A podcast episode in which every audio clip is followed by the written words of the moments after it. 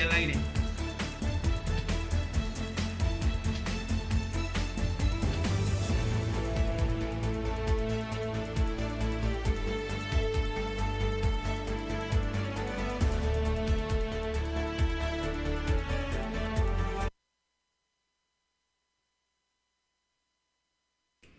Listo, ya es usted.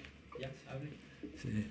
Buenas tardes, amable auditorio de Peligrosa 1370. Iniciamos un programa con el tema de poesía. De poesía, para lo cual hemos puesto el título de Hablemos de poesía y el subtítulo de poesía Eres tú, que nos hemos tomado la licencia literaria de unos versos de Gustavo Adolfo Becker que dicen, ¿qué es poesía? Dices mientras clavas en mi pupila tu pupila azul. ¿Qué es poesía? Y tú me lo preguntas, poesía eres tú. Es la rima 21 de Gustavo Adolfo Becker. De sus 76 diferentes combinaciones métricas de sus llamadas rimas que vienen en el libro de cuentos, leyendas, rimas, cuentos y leyendas, y de este autor del romanticismo español, que nace en Sevilla en 1836 y muere en Madrid en 1870. El romanticismo, recordemos que significa rebeldía, inconformidad, protesta, indisciplina, valoración de lo individual y subjetivo, es una nueva posición frente a la vida, otros caminos para decir las cosas. Bien, puede considerarse como movimiento romántico también la Revolución Francesa, inconformidad contra la sociedad, contra sus errores. Todo nace perfecto de manos del Creador, todo degenera en manos del hombre, dijo Rousseau, iniciador del romanticismo en Francia. Y el primer autor, autora que vamos a abordar es, vamos, pretendemos hacer un ciclo de poesía mexicana, de poetas mexicanos, pues necesariamente el inicio de la poesía mexicana es Sor Juana, Sor Juana Inés de la Cruz. Juana Ramírez de Asbaje, que era su nombre, nació en San Miguel Nepanta, en una alquería en las faldas del Popocatépetl. Según su biógrafo Calleja, vino al mundo el 12 de noviembre de 1651, pero hay razones para creer que se equivocó. Alberto Salceda y Guillermo Ramírez, España, encontraron una fe de bautismo en la parroquia de Chimalhuacán, a cuya jurisdicción pertenecía Nepantla. En ella se asienta que el 2 de diciembre de 1648 fue bautizada una niña, Inés, hija de la iglesia. Fueron sus padrinos Miguel Ramírez y Beatriz Ramírez, hermanos de la madre de Juana Inés, tres años mayor de lo que dice su biógrafo.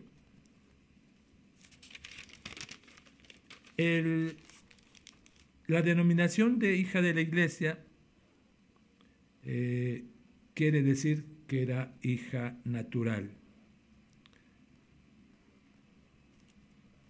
Este, el padre de Juana Inés era Pedro Manuel de Asbaje y Vargas Machuca. Eh, era un caballero vizcaíno. Y bueno, al referirnos a Sor Juana Inés es el inicio de la poesía mexicana, indudablemente y como lo han dicho autores como Octavio Paz, la poesía mexicana nace adulta con Juana Inés. nace en un nivel, pues que ella estaba al nivel de los autores del siglo de oro español, que fueron sus modelos y maestros, ¿verdad? Góngora, Lope, eh, tiene como modelos, y Sor Juana está a esa altura, mm, es indudablemente una mujer, desde niña es una niña genio. Imagínense, cuando Inés nace en la Nueva España, el 99% de la población era analfabeta. Y ella nace con un genio eh, a todas luces que impresionó desde muy niña eh, a propios y extraños.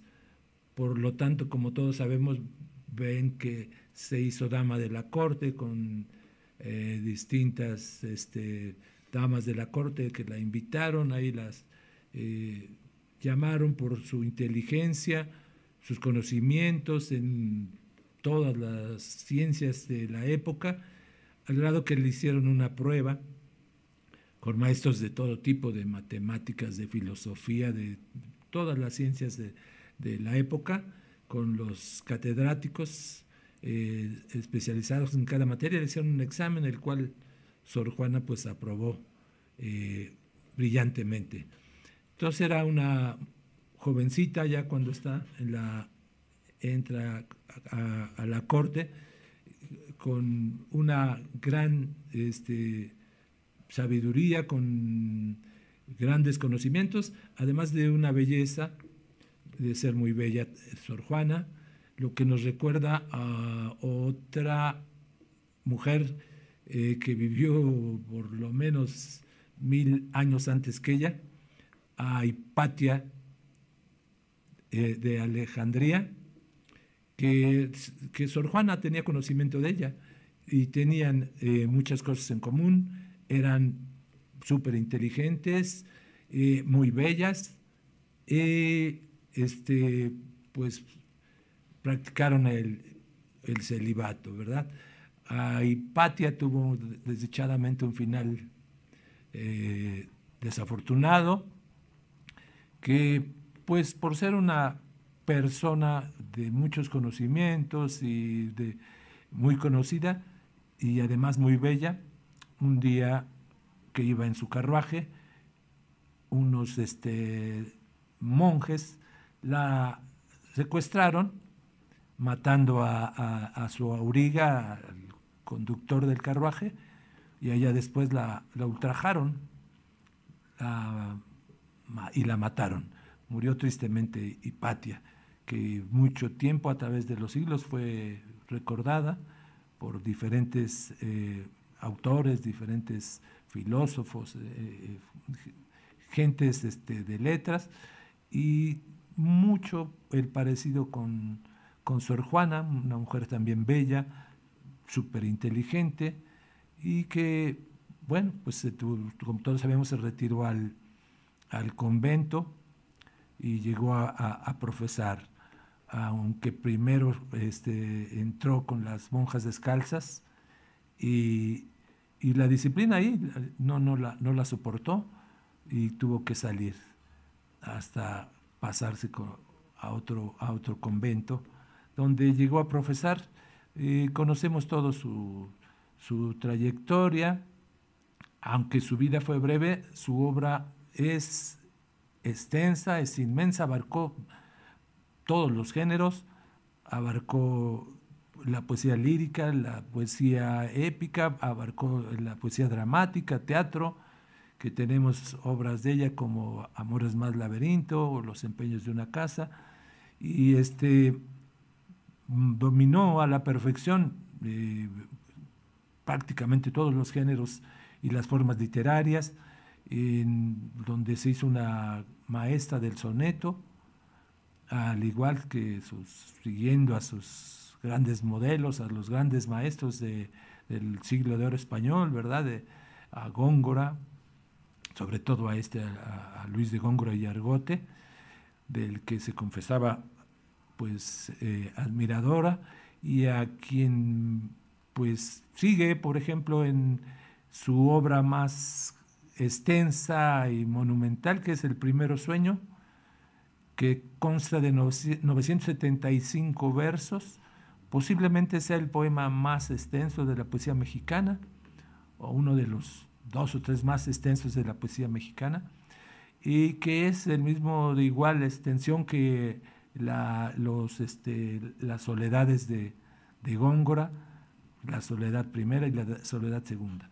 Aunque Sor Juana tituló a su poema Primero Sueño, no era su intención escribir un segundo sueño, simplemente digamos que como un homenaje a este gran poeta cordobés Luis de Góngora y Argote, ella puso Primero Sueño, poema pues para muchos difícil, complicado, pero es un poema eh, conceptual, eh, una arquitectura del mismo extraordinaria y donde engloba todos los conocimientos que tenía Sor Juana de descubrimientos y de las materias de la época. Mm, Sor Juana ah, ahí las menciona, pues mostrando sus conocimientos, que estaba eh, empapada al tanto de los conocimientos que existían en su época. Un poema bellísimo, que es el primero sueño, y que recomendamos a todos que, que, lo vayan leyendo, ¿verdad? Que lo, que lo puedan leer.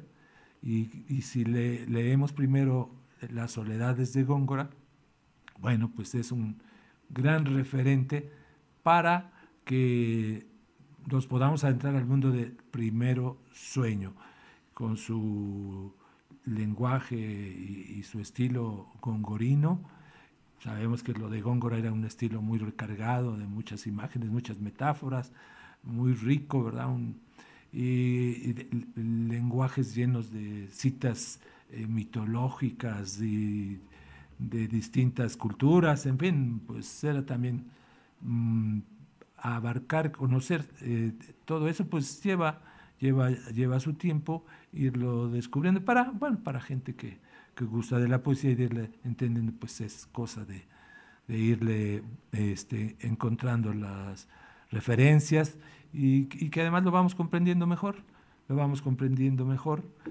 Bueno, vamos para empezar a, adentrarnos en la obra lo más conocido, desde luego, de Sor Juana son sus sonetos, de lo cual quiero escoger este. Eh, en aquella época se, acostumbraba, eh, más que titular los poemas, eh, hacer una mención al tema que iba a tratar él mismo, como este que dice, escoge antes el morir que exponerse a los ultrajes de la vejez. Miró Celia una rosa que en el prado ostentaba feliz la pompa vana, y con afeites de carmín y grana bañaba alegre el rostro delicado. Y dijo, goza sin temor del hado, el curso breve de tu edad lozana pues no, no podrá la muerte de mañana quitarte lo que hubieres hoy gozado. Y aunque llega la muerte presurosa y tu fragante vida se te aleja, no sientas el morir tan bella y moza. Mira que la experiencia te aconseja que es fortuna morirte siendo hermosa y no ver el ultraje de ser vieja. Bueno, el tema de este soneto es el Carpe Diem, un tema eh, universal, un tema muy recurrente en la, en la poesía y en, otras formas de, la literatura. Eh, este tema que se denomina Carpe Diem, que eh, quiere decir algo así como aprovecha el día, y que se refiere al tiempo, como lo hemos escuchado, al transcurso del tiempo, a los este, que lo que cobra el tiempo, ¿verdad? Aún en, y, en las mujeres más hermosas, pues no va a perdonar el tiempo. Y esto es el tema de, de, de, este soneto que es un tema, como les digo, muy este, recurrente en, la poesía, en la poesía de, de, pues, autores de, todas las épocas, no solo este, en el siglo de oro, en la época de Sor Juana, siempre eh, ha estado vigente el tema de Carpe Diem y, y bueno, pues este, leeremos otro, otro de estos sonetos. Eh, este, este que el encabezado dice, procura desmentir los elogios que a un retrato de la poetisa, escribió la, la verdad que llama pasión. Este que ves, engaño colorido, que del arte ostentando los primores, con falsos silogismos de colores, es cauteloso engaño del sentido. Este en quien la lisonja pretendido, excusar de los años los horrores, y venciendo del tiempo los rigores, triunfar de la vejez y del olvido, es un vano artificio del cuidado, es una flor al viento delicada, es un resguardo inútil para el hado, es una necia diligencia errada, es un afán caduco y bien mirado, es cadáver, cadáver, es polvo, es sombra, es nada. Pues nuevamente acá aparece el tema del carpe diem, del tiempo y lo que va a acabar, ¿verdad? Acaba con, con, la belleza, con todo acaba. Y muy recurrente eh, el tema de la, del tiempo del carpe diem en Sor Juana.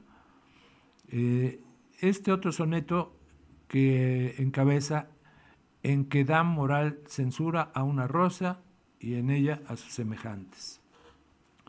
Rosa divina que en gentil cultura eres con tu fragante sutileza, magisterio purpúreo en la belleza, enseñanza nevada en la hermosura, amago de la humana arquitectura, ejemplo de la vana gentileza, en cuyo ser unió naturaleza la cuna alegre y triste sepultura.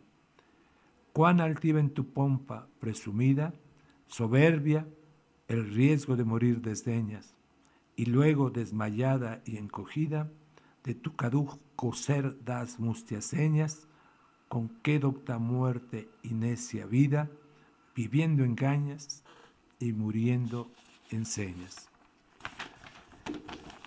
Eh, Sor Juana, entre otras de sus poesías más conocidas, eh, tiene las redondillas, famosas redondillas, esas de hombres, hombres necios, hombres necios que titula Hombres necios, eh, cuya primera redondilla dice, hombres necios que acusáis a la mujer sin razón, sin ver que sois la ocasión de lo mismo que culpáis.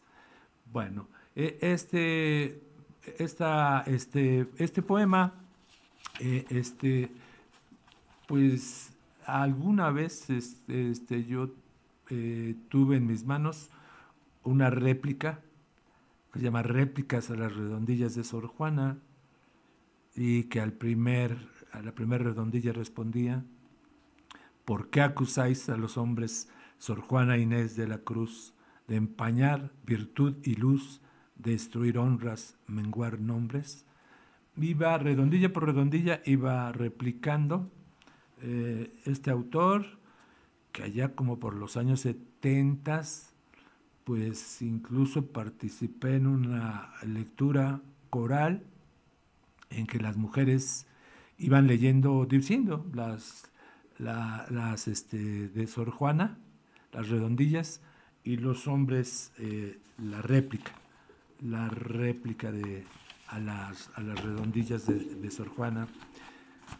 Quiero decirles que uno de los, hay muchos estudios, muchos ensayos sobre, sobre esta extraordinaria mujer, pero sin duda uno de los más representativos y que mayor acercamiento a, la figura, a la persona de Sor Juana, de su poesía, eh, que existen es el de, sin duda, el de Octavio Paz de Octavio Paz, que escribió Las trampas de la fe. Es un libro que aborda eh, desde muchos enfoques a Sor Juana, ¿verdad? Histórico, eh, psicológico, literario, en fin, tiene varios enfoques y desde luego los psicológicos son de los que en realidad a mí no, pues no, no, no, no, no los tomo mucho en cuenta.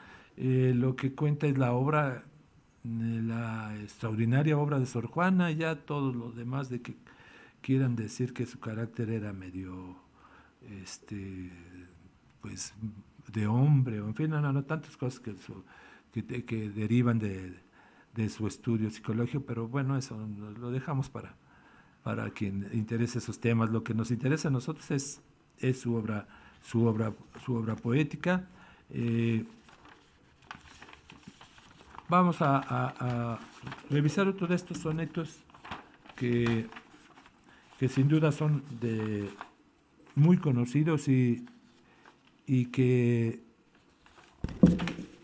pues son, ella, ella fue una maestra consumada en el ejercicio de estos sonetos, el, que dice, quéjase de la suerte, insinúa su aversión a los vicios y justifica su divertimiento a las musas. En perseguirme mundo, ¿qué interesas? ¿En qué te ofendo cuando solo intento poner bellezas en mi, entendimiento y no mi entendimiento en las bellezas? Yo no estimo tesoros ni riquezas y así siempre me causa más contento poner riquezas en mi entendimiento que no mi entendimiento en las riquezas. Y no estimo hermosura que vencida es despojo civil de las edades. Ni riqueza me agrada fementida, teniendo por mejor en mis verdades consumir vanidades de la vida que consumir la vida en vanidades. Eh, vemos acá un manejo extraordinario del retruécano, del retruécano que, que, hace Sor Juana, eh, esta forma literaria, eh, en que ella es consumada, consumada maestra para manejar la verdad, y Vamos a, mencionar otro, otro de sus sonetos. Bueno, este más bien era para, para que nos lo leyera una, una dama, pero bueno, es uno de los sonetos más conocidos y, vamos, no vamos a dejar de leerlo. En, lo encabeza en que satisface un recelo con la retórica del llanto. Esta tarde, mi bien, cuando te hablaba, como en tu rostro y tus acciones vía, que con palabras no te persuadía, que el corazón me vieses deseaba, y amor, que mis intentos ayudaba, venció lo que imposible parecía, pues entre el llanto que el dolor vertía, el corazón deshecho destilaba.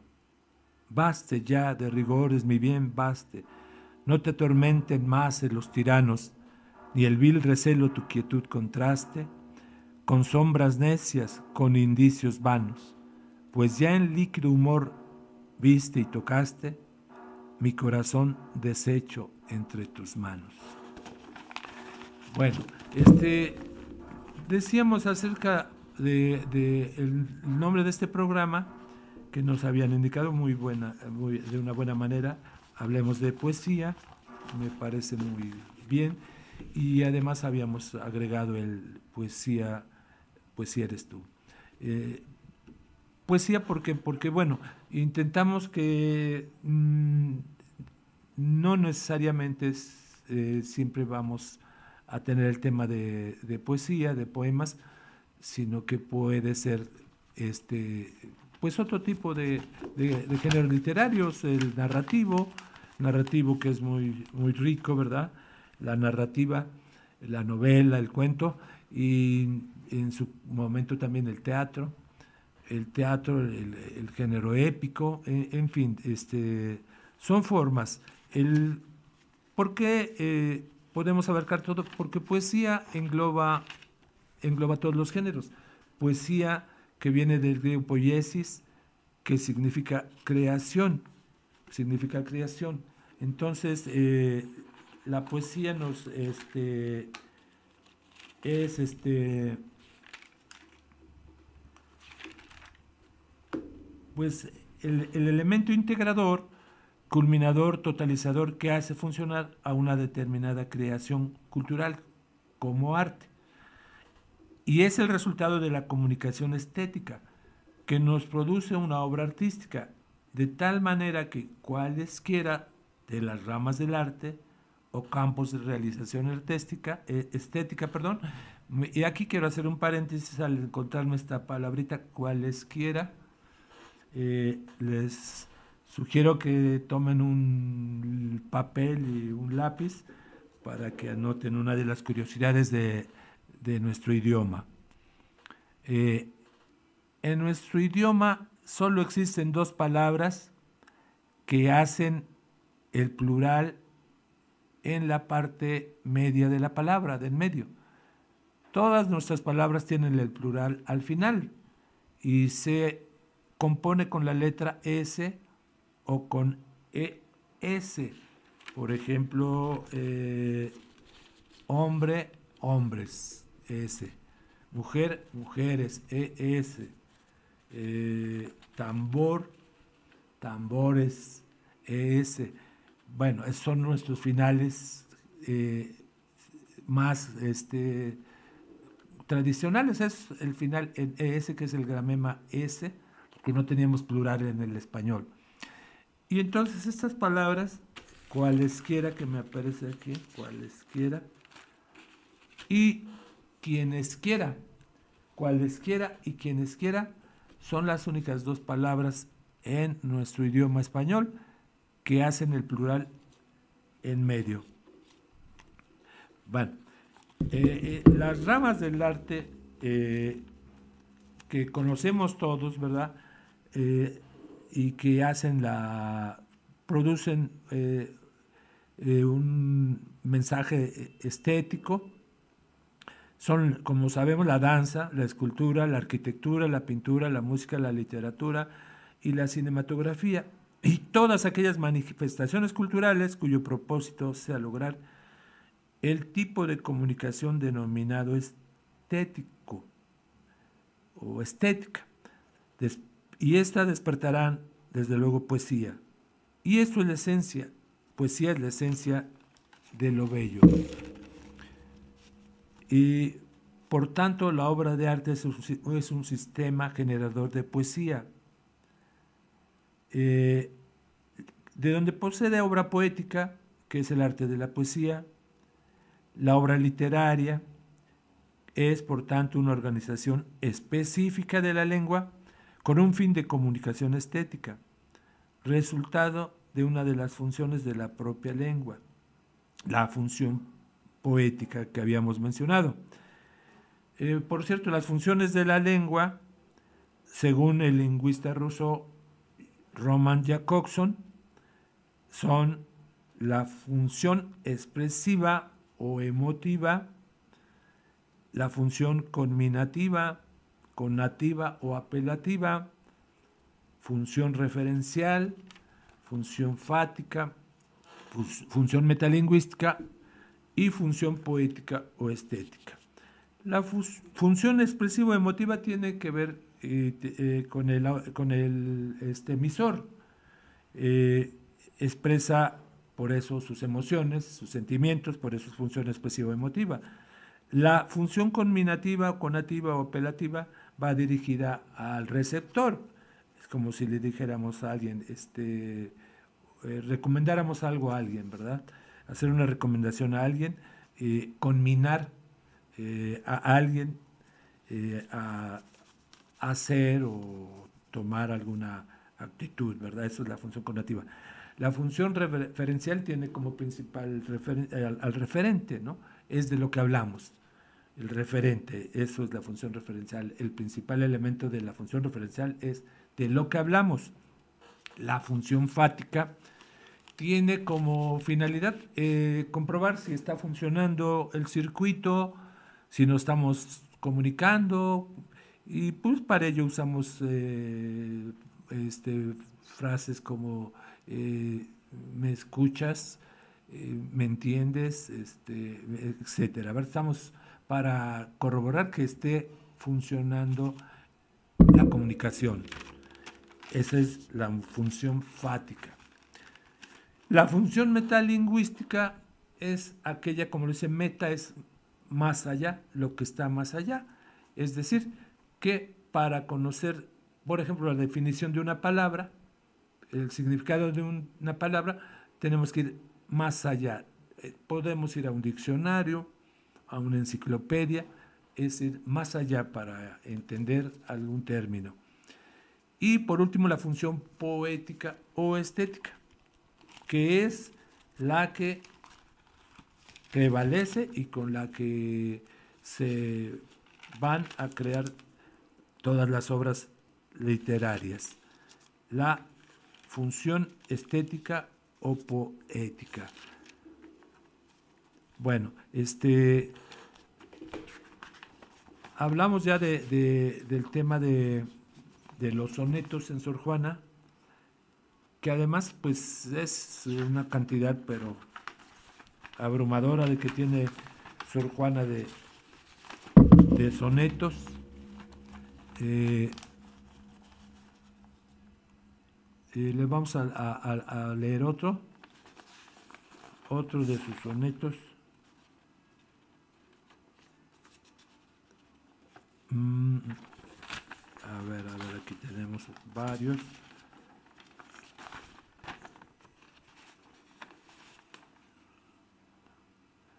Esta que es eh, pues tiene, hay una división que hacen los eh, estudiosos de los sonetos de Sor Juana, en sonetos morales, sonetos amorosos, eh, en fin, ¿no? Esta que me imagino que es de los burlescos, dice, jocoso a la misma rosa, señora doña Rosa, hermoso amago de cuantas flores miran sol y luna, ¿Cómo si es dama ya, si está en la cuna, y si es divina, teme humano estrago? ¿Cómo es puesta del cierzo al rigor vago, teme humilde el desdén de la fortuna, mendigando alimentos importuna del turbio humor de un cenagoso lago? Piense que ha de decirme que el respeto le pierdo con mi mal limada prosa, pues a fe que me he visto en harto aprieto, y, es, y advierta vuesa sed, señora Rosa, que no le escribo más este soneto, que porque todo poeta aquí se rosa. Bueno, uno más de los sonetos de, Sor Juana. Eh,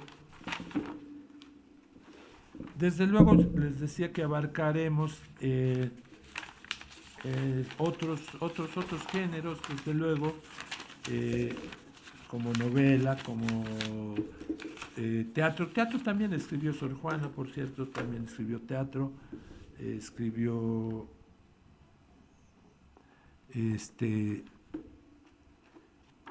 pues algunos este muy este bueno las, obras más conocidas que, que, tenemos que han llegado a nosotros Sor Juana de teatro pues son este eh, este, Amores más laberinto y los empeños de una casa. Eh, vamos a, dar lectura a, sus redondillas de donde arguye de inconsecuentes el gusto y la censura de los hombres que en las mujeres acusan lo que acusan. Hombres necios que acusáis a la mujer sin razón, sin ver que sois la ocasión de lo mismo que culpáis. Si con ansia sin igual solicitáis su desdén, ¿por qué creéis que obren bien si las incitáis al mal? Combatís su resistencia y luego con gravedad decís que fue liviandad lo que hizo la diligencia. Parecer quiere el denuedo de vuestro parecer loco, al niño que pone el coco y luego le tiene miedo. Queréis, con presunción necia, hallar a la que buscáis, para pretendida tais y en la posesión Lucrecia.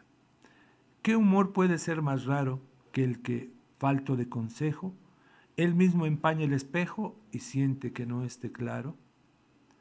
con el favor y el desdén tenéis condición igual, quejando si os tratan mal, burlando si os quieren bien. Opinión ninguna gana, pues la que más se recata, si no os admite, es ingrata, y si os admite, es liviana. Siempre tan necios andáis que con desigual nivel, a una culpáis por cruel y a otra por fácil culpáis. Pues, ¿cómo ha de estar templada la que vuestro amor pretende, si la que es ingrata ofende y la que es fácil enfada? Mas entre el enfado y pena que vuestro gusto refiere, bien, bien haya la que nos quiere y quejaos enhorabuena. Dan vuestras amantes penas a sus libertades alas, y después de hacer las malas, las queréis hallar muy buenas. ¿Cuál mayor culpa ha tenido en una pasión errada? ¿La que cae derrogada o el que ruega decaído? ¿O cuál es más de culpar?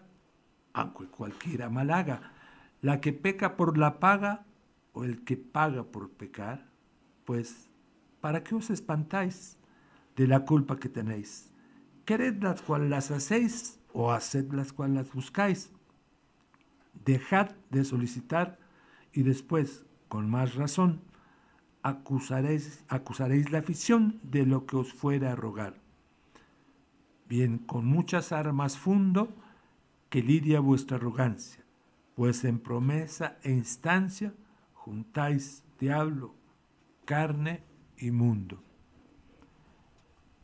Bueno, es una de las redondillas si no es que la más conocida de, de, Sor Juana, de Sor Juana Inés. Pues sí es, amigos, este, este intento de comunicación este, literaria, lírica, este, poética, debemos agradecerlo a, a la buena voluntad, buen criterio, de, de nuestro amigo, de nuestro buen amigo Chema Méndez, quien nos hizo favor de hacernos esta invitación, pues a la cual eh, acudimos y agradecemos, agradecemos mucho, porque pues en realidad no, no, no abundan los espacios, ¿verdad?, donde, donde se, se aborden estos temas eh, literarios o de poética y pues es de agradecérsele mucho este em, bueno, buen empeño, buena decisión de abrir, de abrir un espacio para la, la, poesía, para la cultura, que es, es, de agradecerse siempre, siempre va a ser de agradecerse que tener este espacios eh, pues donde se se pueda eh, volver a, la poesía, a las letras, a, la cultura en general. Eh, en, otros este, programas, si Dios mediante, pues les digo, se, abordarán también otros temas, otros autores. La intención es hacer un, un ciclo, un pequeño ciclo de, poetas, de poetas mexicanos. Desde luego este, también nos gustaría escuchar sus, sus sugerencias de, ustedes, de, algún autor, algún poeta este, en especial, que pudiéramos este, eh, recordar, este, ver su poesía, su, su, su vida, de algunos poetas. Eh, estamos limitándolo ahorita a, poetas mexicanos, poetas mexicanos. Eh, desde luego podemos eh, comentar que para muchos, yo creo sin que tuvieran, cayeran en un error, la máxima poeta mexicana eh, es Sor Juana, ¿verdad? de ahí que eh, un contemporáneo de ella eh, y amigo de ella, Carlos de, de Sigüenza y Góngora, la, la nombró la, décima musa, ¿verdad? La musa décima a Sor Juana, a Sor Juana Inés. Desde luego cambia, cambia la percepción de, a través, imagínense, de, la época de Sor Juana del siglo XVII, si recordamos sus fechas de nacimientos, 1648 a, a 1695, eh, pues sí hubo épocas en que estuvo olvidada la poesía de Sor Juana y la figura de Sor Juana, no sé, dos siglos o no sé cuánto tiempo estuvo eh, guardada en el cajón su, su poesía de Sor Juana. Y le pasó lo mismo a su maestro Góngora, Luis de Góngora y Argote también, que era mucho mayor que Sor Juana y que también estuvo muchos, muchos años, pero muchos años, siglos, sin ser este, eh, reconocido o vuelto a leer, hasta la generación de, del 27 fue que volvieron a, resucitar a Góngora con la generación del 27 de, Lorca y de Vicente Alexandre. Son los que recuperan la figura y, la enorme poesía de, barroca de, de, Luis de Góngora y Argote. Y lo mismo le pasó a Sor Juana, estuvo pues varios siglos eh, guardada guardada en el cajón hasta, pues yo creo, en, nuestro siglo XX, es que más del siglo próximo anterior, siglo XX y este siglo XXI, eh, pues se, recupera, no, no vemos, y en realidad vemos que no, no, ha envejecido tanto, ¿verdad? La, la poesía de Sor Juana. Una recomendación a los que les interese conocer la vida de Sor Juana. Eh, no hace mucho se hizo una serie, eh, una serie sobre la vida de Sor Juana. Mm, debe estar en plataformas y, es, muy buena, es muy recomendable. Son más o menos creo que 12, 12 capítulos, o 14, no recuerdo bien, pero es muy interesante y es muy interesante más, este, enfocan muy bien la, la figura eh, de Sor Juana, su, influencia eh, en la corte, la vida cultural de su época. Y eh, contrario a lo que pudiéramos pensar, Sor Juana fue conocida por muchas partes del mundo.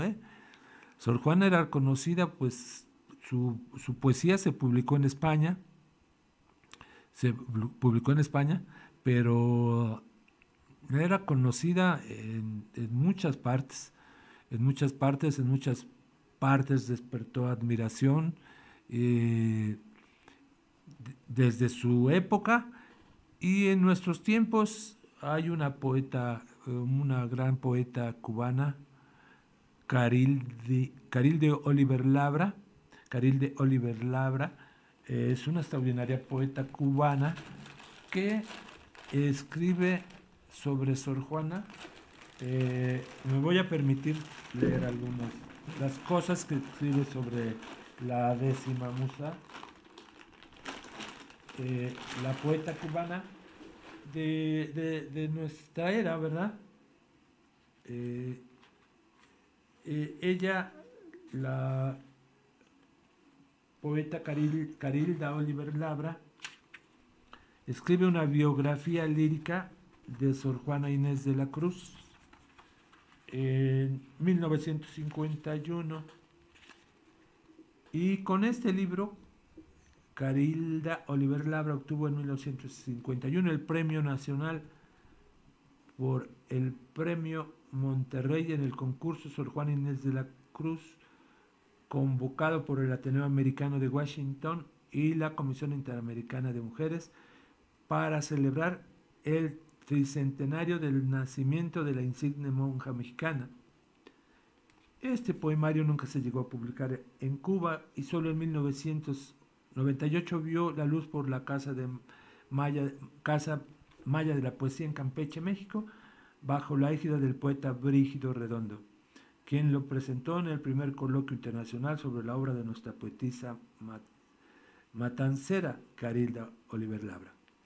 Eh, algunas de las cosas que escribe Carilda Oliver Labra sobre Sor Juana es esta, por ejemplo, de, que dice, escribe, y es de virgen su hermosura en la calle y el palacio. Es ilusión que despacio va terminando en cordura. Es un ángel que procura consolar pobres y viejos. Qué linda por los espejos, con su mirada en el piso, sin pedir nunca permiso para mirar a más lejos. La muchacha tiene encima como un crepúsculo roto, o el cadáver de algún loto, como un bienestar de rima que a veces casi lastima, como un montón de universos todos sabios y dispersos. En noches, de frente y calma, saca una pluma del alma y escribe en el aire versos. No hay vuelo para su huida en la campana sonando, que canta sin saber cuándo en la fantástica herida de las palabras con vida. Poesía, temblor quieto, enfermedad que la sana.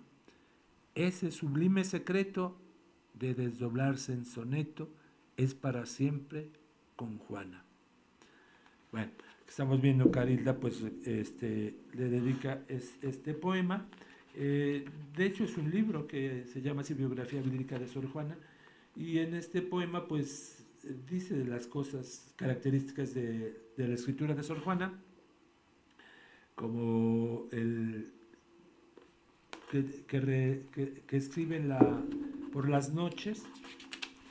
Y esto la misma Sor Juana lo, lo escribe en unos versos, eh, los cuales dicen, nocturna, mas no funesta, de noche mi pluma escribe, pues para dar alabanza, hora de laudes elige.